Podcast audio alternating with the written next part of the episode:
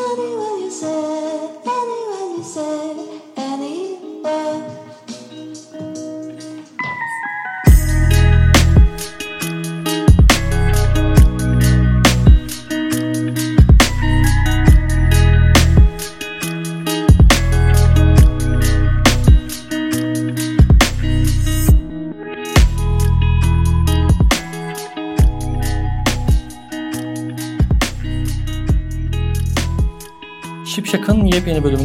Hepinize selamlar. Ben Uğur.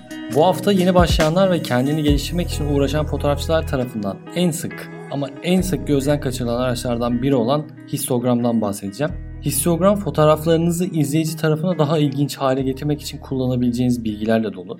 Bu bölümde kameranızın histogramını nasıl anlamlandıracağınızı keşfedeceksiniz ve bu bilgilerden yararlanmak için harika bir teknik öğreneceksiniz. O yüzden merak edenler ve öğrenmek isteyen herkesin sonuna kadar dinlemesini tavsiye ediyorum. Kaçırmayın. Bir önceki bölümde dinleyenleriniz olduysa Rembrandt aydınlatma tekniğinden bahsetmiştim. Eğer onu dinlemediyseniz muhakkak dinleyin onu da. Çok eğlenceli bir konu ve çok basit tekniklerle de hem evinizde hem stüdyonuzda bu Rembrandt aydınlatma tekniğini uygulayabilirsiniz.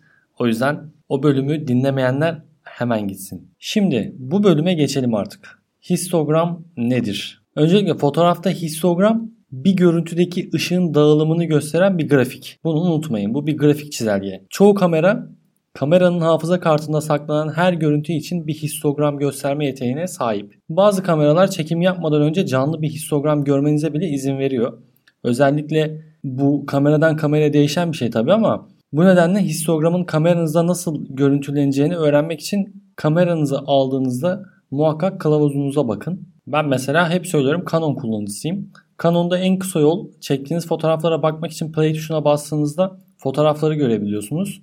Yani ardından fotoğraf izleme ekranındayken info tuşuna basın. Önce pozlamanızı gösteren sayısal ekran geliyor. Diyafram ayarınızı, enstantane hızınızı ve ISO ayarınızı görürsünüz bu ekranda. Bir daha infoya bastığınızda histogram panelini de gösterir size. Sol tarafta fotoğraf çekilen fotoğraf, sağ tarafında da hemen o çekilen fotoğrafın histogram grafiğini görmüş olursunuz. Görüntünüz milyonlarca pikselden oluşur ve her pikselin rengini temsil eden bir değeri vardır. Pikselin parlaklığı bu değerden elde edilir. Bir histogram görüntünüzdeki her bir parlaklığın piksel sayısını gösterir. Histogramın alt kısmındaki ölçek soldan sağa %0 parlaklıktan yani siyahtan %100 parlaklığa yani beyaza doğru gider. Yani en karanlıktan orta tonlara ve daha sonra en parlak beyaz tonuna gider. Zirve ne kadar uzunsa yani yukarıya çıkan grafik ne kadar uzunsa o parlaklığın daha fazla pikseli vardır. Temel aslında mantık olarak şöyle düşünün. Orta tonlarda, mid tonlarda bir fotoğraf çektiniz. Histogramın grafiği orta tonlarda yukarı doğru çıkıyor. Ne kadar çok yukarı giderse piksel o aralıkta daha fazla olduğundan dolayı fotoğrafınızın megabaytı da artacaktır otomatik olarak. Bu sayede de hangi bölgede piksel miktarının daha yoğun olduğuna bakarak fotoğrafınızın az ya da çok mu pozlandığına da karar verebilirsiniz. Yani şöyle söyleyeyim ben size histogram panelini hiç görmediyseniz şöyle hayal edebilirsiniz. Makinenizin ekranını düşünün ve en sol kısmın bir bölümünü shadow'ları, orta bölümün bir kısmı mid tonsları yani adı üstünde ortadaki tonlar. Sağ kısmın bir kısmında highlightları gösteren bir grafik tablosu gibi düşünün. Yani o dikdörtgen paneli sol, orta ve sağ olarak 3'e bölün. Çektiğiniz görüntünün parlaklığına göre histogram bize o görüntünün ne kadar karanlık ya da ne kadar aydınlık olduğunu grafiksel olarak gösteriyor. Yani bir borsa ya da bir kalp ritmi gibi düşünebilirsiniz bunu. Borsa ekranı gibi, borsa dedim de borsa ekranı gibi düşünebilirsiniz. Ya da bir kalp ritminin aşağı yukarı olan çizgileri gibi düşünebilirsiniz. Bunun sol tarafta olması karanlık, ortada olması e, görece kabul edilebilecek bir doğru pozlama ayarının olduğu anlamına gelir. En sağda da çektiğinizde en sağa yığılmışsa o grafik ve yukarı doğru çıkıyorsa çok parlak çekmişsiniz anlamına geliyor. Kısacası temel anlamda düşünebileceğiniz şey bu olsun. Hayal edeceğiniz şey bu olsun. Yani bir grafik tablosunda nasıl pozluyorsanız ona göre grafik bir yerlere doğru akıyor, bir yerlerde daha çok birikiyor. Öncelikle tabi histogramın bize ne söylediğini anlamamız gerekiyor. Artık bir histogram okumanın temellerini az da olsa anlayabiliyoruz bu sayede ve fotoğrafımız hakkında bize ne söylediğine yavaş yavaş hakim olmaya başlamamız gerekiyor. Çoğu çekim yüksek sayıda orta tonlarda piksel içeriyor. Bunlar grafiğin orta alanı çevresinde kümelenirler. Görüntüdeki kontrast düzeyi ne kadar yüksek olursa ortada o kadar az piksel görünür. Şuna da şöyle bir örnek verebilirim. Mesela bir oda içerisindesiniz. Karanlık oda ve pencerenin dışarısını çekmek istiyorsunuz ama odanın da içerisindeki eşyalar gözüksün istiyorsunuz. Pozlamanızı yaptığınızda yani odaya göre ışığınızı ayarladığınızda dışarısı çok parlak gözükecektir. Gündüz çekim olduğunu hayal ettim ben şu anda onu söylemedim ama gündüz çektiğinizi düşünün ve odaya göre pozlamayı ayarladığınız odadaki tüm nesneler net gözüküyor, açık gözüküyor, karanlıktan arındırılmış ama dışarının pozlaması patlamış durumda. Bu durumda bize highlightlarda grafik ekranı sağa doğru parlaklığı yüksek olduğunu gösterecektir. Yani highlightlar olan kısımda yani sağ tarafta grafiğimiz yukarı doğru bir eğim gösterecektir. Tam tersi bir şey yaptığınızda yani dışarıya göre pozlamayı ayarlayıp diyaframınızı ya da enstantane hızınızı açıp ISO'nuzu düşürdüğünüzde bu sefer histogram panelimiz, grafiğimiz sola yapışacaktır. Bu da daha karanlık ve siyah tonların olduğunu bize anlatıyor. Bunu özellikle size söylüyorum ki hani oda içerisinde çekim yapmak biraz zor. O yüzden içeriden ekstra ışıklarla, aydınlatmalarla hem odanın pozlamasını hem de dışarının pozlamasını eşit seviyelere getirebiliriz. Bu da doğru pozlama yapabilmemiz anlamına geliyor ve histogram panelimizde mid tonlarda yani grimsi tonlarda bir grafik çizelgemiz olur. Bu da ortalama yani dediğim gibi az önce de görece doğru pozlama olduğu anlamına gelir. Yani histogramı şöyle düşünmeyin aslında. Sağa ya da sola yapışık olması o fotoğrafın hatalı ya da iyi olduğu anlamına gelmiyor. Çoğu zaman çektiğimiz herhangi bir fotoğrafın parlak olması gerekebilir ve histogram panelinde o grafik tamamen sağa yapışmış olabilir. Çoğu zaman da sol tarafta karanlık bir e, dramatik bir hava veriyorsak histogramın sol tarafı daha yüksek bir grafik gösterir bize. Çekilen fotoğrafın doğru ya da yanlış olduğu anlamına gelmiyor. Bu yanlış anlaşılmasın kesinlikle. Burada amacımız histogram panelinin bize ne anlattığını öğrenmek. Biz herhangi bir ortamda ışığın değerini, pozlamamızın değerini ölçmek ve anlayabilmek için histogramı kullanmayı tercih ediyoruz. En basit tabiriyle bu. Bir histogramın da en yaygın kullanımlarından biri kırpma olup olmadığını kontrol etmektir. Kırpma yani nedir şimdi bu kırpma diyeceksiniz. Fotoğrafınızın bir bölgesinin sensör için çok karanlık yani az pozlanmış veya çok açık çok fazla pozlanmış olmasıdır kırpma. O bölgedeki herhangi bir ayrıntıyı yakalamak için yapılır bu. Histogramın sağ tarafında kırpma meydana geldiğinde buna vurguların dışarı üflenmesi diyoruz. Kırpmayı histogram olmadan tespit etmek de zor. Ancak histogramla bunu çok kolay tespit edebilirsiniz. Grafiğin sol veya sağ tarafında histogram grafiğinde büyük bir artış görürsünüz. Bu iki uç noktaların ötesinde fotoğrafınız hakkında hiçbir ayrıntıyı yakalayamazsınız. Yani pozlanmamıştır iki uç nokta arasında hiçbir şey. Bu nedenle kırpma çoğu zaman istenmeyen bir sonuç olur ve editleme esnasında kamera tarafından pozlanmamış yani yakalanmamış görüntüyü ya da ayrıntıları kurtaramazsınız. Az önce shadow ve highlight örneğini verdiğim oda içindeki örnek gibi. Yani odanın içerisindeki karanlık ortamı aydınlatmaya çalışıyorsanız pencere dışından gelen ışığı tamamen patlatmış ve hiçbir detayı yakalamamış olursunuz. Bu da histogramınızda en sağ tarafta parlaklarda bir kırpma olduğu anlamına gelir. Oradaki kırpmadaki hiçbir detay yakalanmamıştır. Tamamen parlak beyaz bir ışık verir bize. Bu durumda da tam tersini yaptığınızda aynı şekilde kararttığınızda yani dışarıyı tamamen netleştirdiğinizde içerideki karanlık görüntüden sol tarafa histogramınız yapışacağı için yani sol grafik daha yüksek olacağı için bir kırpma da karanlık taraftan yani siyah taraftan olacaktır. Bu da yine fotoğraf makinenizin siyah kısımlardaki detayları yakalayamadığı anlamına gelir. Ayrıca editleme işleminde yani post production dediğimiz işlemde ne kadar açarsanız açın görüntüleri görüntünün kumlandığını yani o grenleşmeyi anlayacaksınız, göreceksiniz. O da istenmeyen bir görüntü aslında bizim için. Bu durumda yapılacak bir şey daha var. Pozlama hakkındaki düşüncenizi değiştirin. Poz, pozlama üçgeninde bulunan birkaç kamera ayarının birleşimi. Ama basit bir ifadeyle çekilen görüntünün ne kadar parlak veya karanlık olduğu. Bir sahne için tek bir doğru pozlama yok. Ama çoğu fotoğrafçı sahneyi önlerinde gördükleri gibi çekmeye amaçlıyor. Bu mantıklı görünse de mümkün olan en iyi sonucu elde etmek istiyorsanız size her zaman en iyi pozlamayı sağlamayabilir. Bence bu naturalist bir yaklaşım. Anlık görüntüler için harika ve görüntülerini sonradan işlemek istemeyen fotoğrafçılar için iyi sonuç verir. Ama örneğin Lightroom veya Photoshop kullanarak düzenleme sonrası görüntü üzerinde biraz zaman harcamaya meraklısıysanız keşfetmek üzere olduğunuz teknik çok daha iyi sonuçlar getirebilir. Yani pozlamanızı illa doğru pozlamaya ayarlamanıza gerek yok. Ben tamamen orta tonlarda histograma baktığımda ortada dağ gibi büyüyen bir grafik görmek istiyorum gibi bir derdiniz yoksa Lightroom dediğim gibi Photoshop dediğim gibi kullanmayı seviyorsanız fotoğraflarınızla farklı efektler yaratmayı seviyorsanız doğru pozlamak çok da önemli olmuyor bu durumda. Şimdi o tekniğe geçelim. Onun da bir özelliği var. En başında size bir teknikten bahsedeceğimi anlatmıştım. İngilizcesi exposing to the right bu tekniğin. Tam doğru çevirisinin ne anlama geldiğinden çok emin olmamakla beraber pozlamayı sağa kaydırma gibi bir şey demek geliyor içimden. Bu yüzden daha anlaşılır olmak için bunu sağa pozlama yani sağ tarafa pozlama olarak anlatacağım bu tekniği.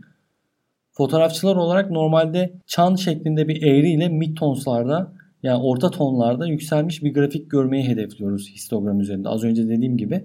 Bu da dengeli bir çekim olduğu fikrini söyler hep bize. Exposing to the right yani sağa pozlama histogramın tepe noktalarını vurguları kırpmadan grafiğin sağ tarafına mümkün olduğunca yakınlaştırmak için görüntünüzü açığa çıkarmak anlamına geliyor. Ardından en sevdiğiniz fotoğraf düzenleme programında işte bu Lightroom olabilir, Photoshop olabilir. Parlaklığı azaltmak ve son görüntüyü istediğiniz pozlamaya geri getirmek için yaptığınız çekimi yeniden editleyebiliyorsunuz. Sağa maruz kalmak da belki bunun çevirisi olabilir. Sağ pozlama faydalıdır çünkü grafik sağa doğru ilerledikçe daha belirgin ton değerleri oluşuyor. Bu daha geniş bir dinamik aralık üretiyor bize.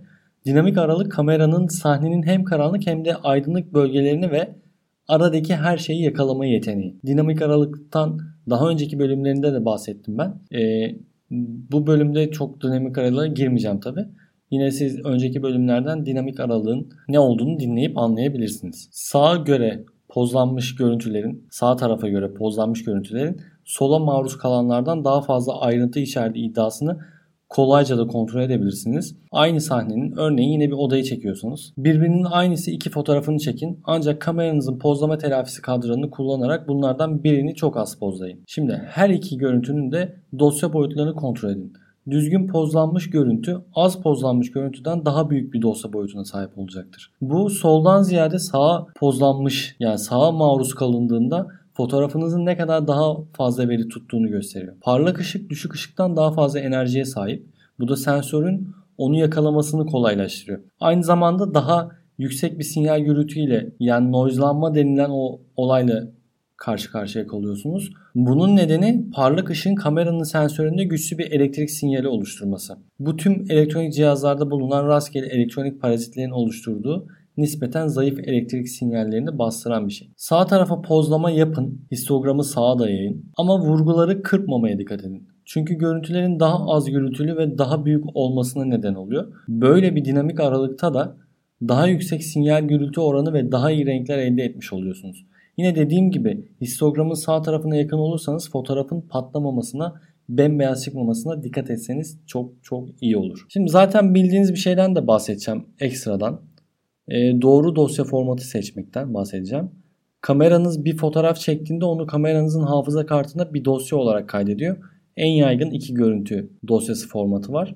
Bunlardan birisi JPEG, birisi de RAW. Ee, Nikon NEF çekiyor. Sony e, Sony ne çekiyordu? Sony H galiba. H diye bir şey yazılıyordu. Yanlış hatırlamıyorsam beni düzeltin yanlış hatırlıyorsam. RAW sensörünüz tarafından yakalanan tüm bilgileri tutan kayıpsız bir dosya formatı. Herhangi bir görüntü ayarlaması veya geliştirmesi olmadan sensörün yakaladığı şeyin tam bir kopyası oluyor. Karşılaştıracak olursak mesela JPEG formatı sensör bilgilerini sıkıştırıyor ve asla geri alamayacağınız ayrıntıları ortadan tamamen kaldırıyor. Bu görüntü dosyasının boyutunu küçük tutar ancak görüntü kalitesi maalesef kötü olur. Tabi JPEG ile artık Lightroom gibi programlarda iyi düzenlemeler yapabiliyorsunuz ama bir RAW fotoğrafı gibi olmuyor. RAW'da çektiğiniz fotoğraf gibi olmuyor daha doğrusu. Bu yüzden görüntünüzü doğru şekilde aydınlatmanızı tavsiye ediyorum. Sağa maruz bırakmak yani histogramın sağ tarafına yakın çekimler yapmak görüntüyü daha parlak hale getirmeyi içeren bir şey. Onu söylemiştim zaten. Bunu kamera içinde yapmanın birkaç yolu var. Daha parlak bir görüntü için diyafram deklanşör hızı ve ISO'nun nasıl ayarlanacağını keşfetmek için pozlama üçgeninden bahsettim ya az önce ona bakabilirsiniz. Artan gren sağa maruz bıraktığınız görseli efektif olarak iyi olmasını ortadan kaldıracaktır. ISO değerini arttırmaktan bu yüzden kaçınmanızı tavsiye ederim yine. ISO'yu olabildiğince düşük tutun. Yalnızca deklanşör hızında ya da diyafram açıklığında değişiklik yapın. Deklanşör hızındaki değişikliklerin kameranın sarsılmasına neden olabileceğini de unutmayın. Yani ben temelden yine dersler veriyormuş gibi oldum ama bunlar önemli konular. Daha yavaş bir enstantane hızı kullanmayı seçerseniz en iyi sonuçlar için de bir tripod ve zamanlayıcı kullanmayı düşünebilirsiniz.